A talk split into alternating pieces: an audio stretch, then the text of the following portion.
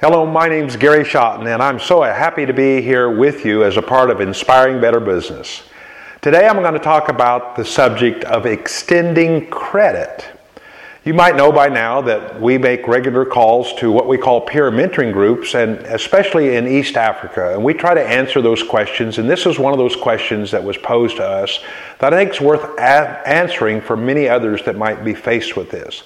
It seems that one person in their group was in the business of making window shades. Like these windows behind me might need some shades on them. And it seemed that it was more of a commodity. I don't know if they made them or they bought them and resold them, but a customer came and bought some window shades and then failed to pay for those.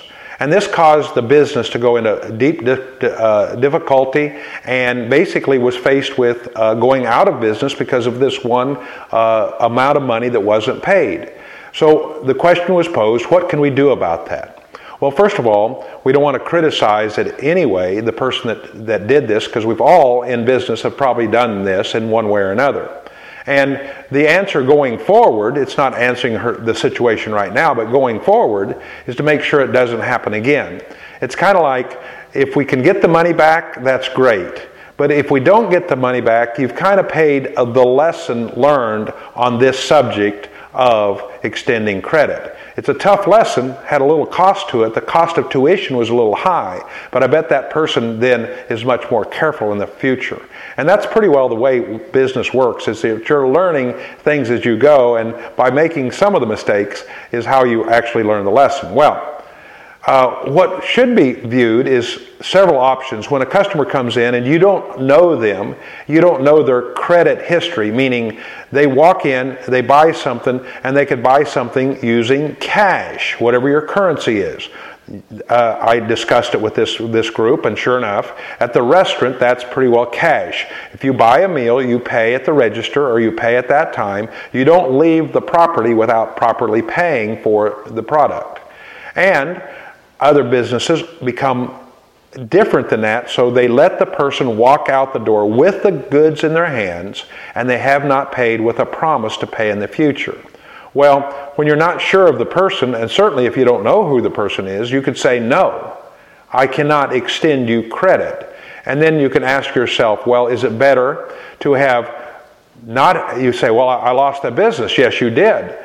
Was it better to lose the business with no business, or worse, would be to give the product and it goes away and you get no money. You know what the answer is to that. So the answer could be no. For certain, the answer should be well defined lines of credit. That as that person were extended some level of credit, that it's very clear that this would be paid in a day, be paid in a week, you know, don't go out too far.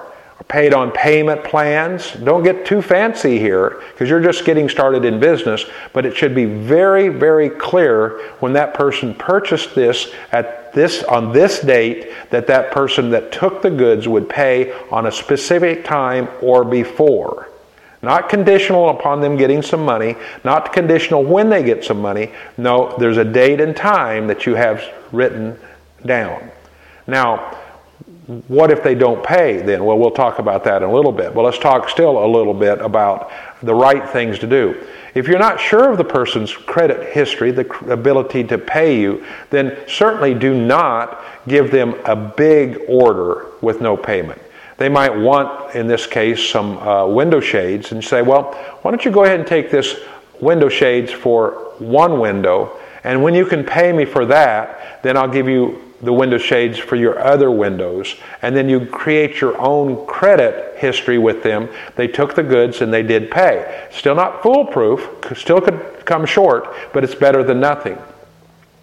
Now, in her case, she does not have the money, and she's really due to be paid. I've been in that spot. I've sat in chairs just like this when I had a business that the person owed me money, and I did everything legally and morally right to get paid. And sometimes I got paid and sometimes I didn't. But you have the right to remind them, the right to bill them again, maybe the right to visit them. You see, in the United States, we have uh, credit cards very prevalent. So the the customer, the, the company gets paid even it's from the credit card company. The credit card company either counts your losses or basically uh, does a whole system. It's a whole system of getting paid in the credit. You actually entered when you become uh, extending credit to any of your customers you have now entered in, in one way or another, the banking business because you've given them a loan of the goods until they paid. So there's rules that you need to follow in each country, in each situation.